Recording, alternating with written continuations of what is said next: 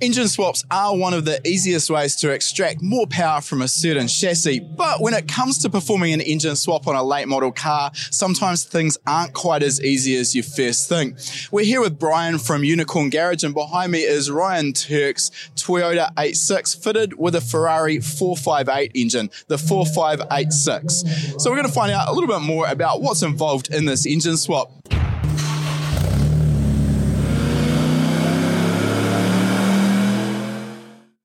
Welcome to High Performance Academy's Tuned In Field Report podcast series. In these special midweek episodes, we look back through our archives to find the best conversations we've had through years worth of attending the best automotive events across the globe. We've pulled the audio from these tech filled interviews with some of the industry's most well known figures for you to enjoy as a quick hit of insider knowledge. So, Brian, for a start, putting a 458 engine into a Toyota 86, not the most common engine swap, probably fair to say. What was the sort of impetus behind that decision? Uh, it was about doing something unique and different in the industry, and we wanted something to showcase our abilities. And we thought, why not put something so rare into a chassis that Ryan is so familiar with?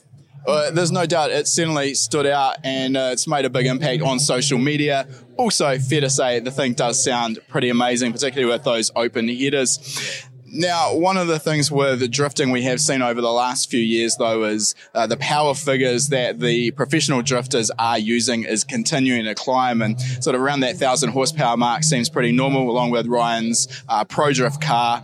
Uh, you're not going to get anywhere near that with a 4.5 litre V8 naturally aspirated. What is it currently making, give or take? It makes about 500 horsepower of the wheels. Now, is that a problem for Ryan when he's used to more like double that power? No, we set the car up for the horsepower, man. he manages because professional driver.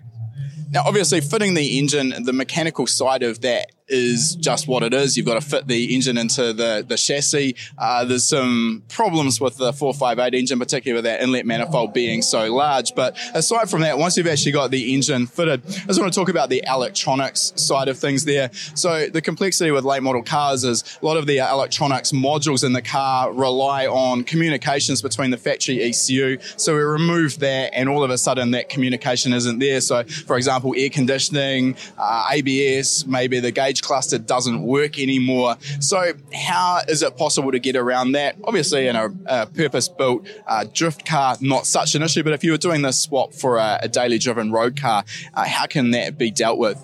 Uh, you're going to have to get into the CAN bus of the system. And modern electronics in cars rely on CAN bus to deliver the communication between the different systems, as you mentioned, as power steering, ABS, gauge cluster, ECU to have everything work in harmony with less wires and things like that to you know get the job done.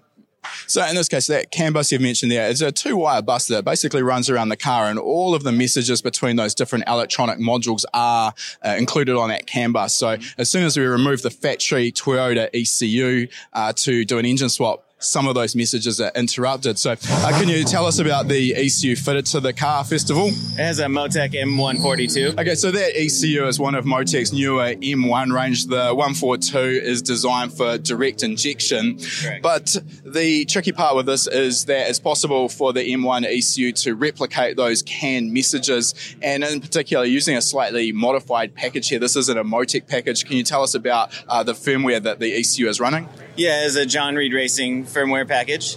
Uh, I built the looms for this car, and uh, I've known John for many years and actually worked out of the same facility as him. And um, we were able to work together and get everything done that we needed to do. And in the process of him making the firmware, he made it where you could swap this into a stock 86 and have the AC and power steering and ABS and everything work, even though it's probably not an engine swap you'll see every day. So that's basically within his custom firmware here, he's just replicated all of those CAN messages that would keep all of those factory electronic components happy and functioning as normal. Yes, that's correct. Uh, let's talk about the rest of the, the package in this car. So, what's the uh, gearbox backing that engine? It is a Fortin five speed sequential.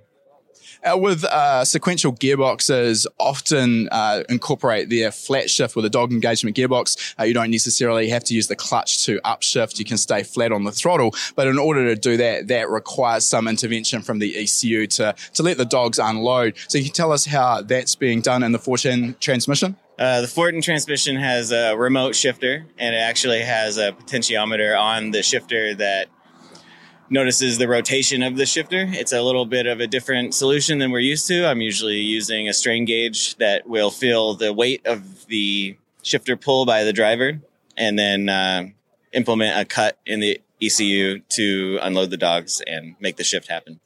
So, do you see the potentiometer being uh, an advantage or improvement over a strain gauge, or is a, a bit of a disadvantage in this car? It's not how we normally would do it, and it seems a little slow. So in a competition format, we would put a proper strain gauge in for what this thing does. It works okay, and it came with the shifter that we purchased, so we just move forward. And again, this isn't uh, Ryan's pro competition car, so it's it's close enough to get the job done. Yeah, it's more for him to sound cool on the way in. You know, same thing that we have anti lag on the car, but it's an NA car, just so it does a lot of pops and bangs and things off throttle. I think it's fair to say that that is all part of the spectacle of drifting. It's what everyone's come to expect. Uh, just coming back to the power level of the engine, uh, again, we've mentioned 4.5 litre V8, not the most powerful engine in the world. And uh, you have added nitrous to the engine. Can you talk us through that nitrous system? So, being a five speed, the torque band of the engine was fairly narrow. So, he'd find himself in a position on the engine that it wouldn't want to blow the tires off so easily. So we decided to fit a nitrous kit just to fill the middle of the engine uh, to make it feel like it has more torque than it really does, or you know, add the torque that we needed in some places. Uh, we ran it to the top, but it makes such good power from seven to nine that we didn't really need it there. So you could really uh, refer to it as anti-lag for an naturally aspirated engine. Sure, or we kind of put it in for the spool, even though it doesn't have a turbo uh, just made it feel fuller. I guess the other aspect is that it's more a case of just that instant hit of torque to actually get the car to initially wheel spin. And once uh, it is wheel spinning, we don't need so much torque to con- continue that momentum. Is that fair to say? Sure. When you clutch out, you need the car to be drivable. And if it's loaded up and doesn't want to spin the tires, he can't pedal it and then he'll be using the clutch a lot and then you wear out the clutch quicker so it, it makes the car more drivable and more reliable on the clutch end all right, so Ryan's obviously no stranger to the 86 chassis. Uh, can you talk us through the rest of the modifications that you need to make to an 86 to turn it into something that is competitive as a drift car? Talking about the, the suspension front and rear, maybe the differential setup that you're using as well. So starting at the front, it's uh, it's all Wisefab. Um, it works fairly well. There's some things we do with the steering rack position that is different from the kit that you buy to get the Ackerman and the way it needs to work and self steer and things that keep him happy. Uh, moving to the back of the car, also just Wisefab, regular FRS or I'm sorry GT86 subframe, but we use a Toyota Supra diff that trickled down from the Pro Car program. Um, it is the same eight inch ring gear because we use the NA diff in the US. Um, but the design of the case has some different wings and we found that it stays together. We get them new from Toyota and there's a few ring and pinion options. So we're able to put it where it works well with this five speed and narrow torque band and so on. We're seeing in most of the pro drift cars now, the uh, quick change Winters rear end is really the, the go-to, allowing you to uh, make very fast changes to final drive ratio, just not necessary for a, a demonstration car like this? Uh, no. I mean, we make it work. All right, look, Brian, thanks for some insight there. It's been great to find out a little bit more about the integration of that 458 engine. It is uh, definitely a crowd favourite with the way it sounds, and uh, we wish you all the best for the rest of the weekend. Thank you. If you enjoy this podcast, please feel free to leave us a review on whatever platform you've chosen to listen to it on. It goes a long way to helping us get the word out there. All these conversations and much more are also available in full on our High Performance Academy YouTube channel, so make sure you subscribe.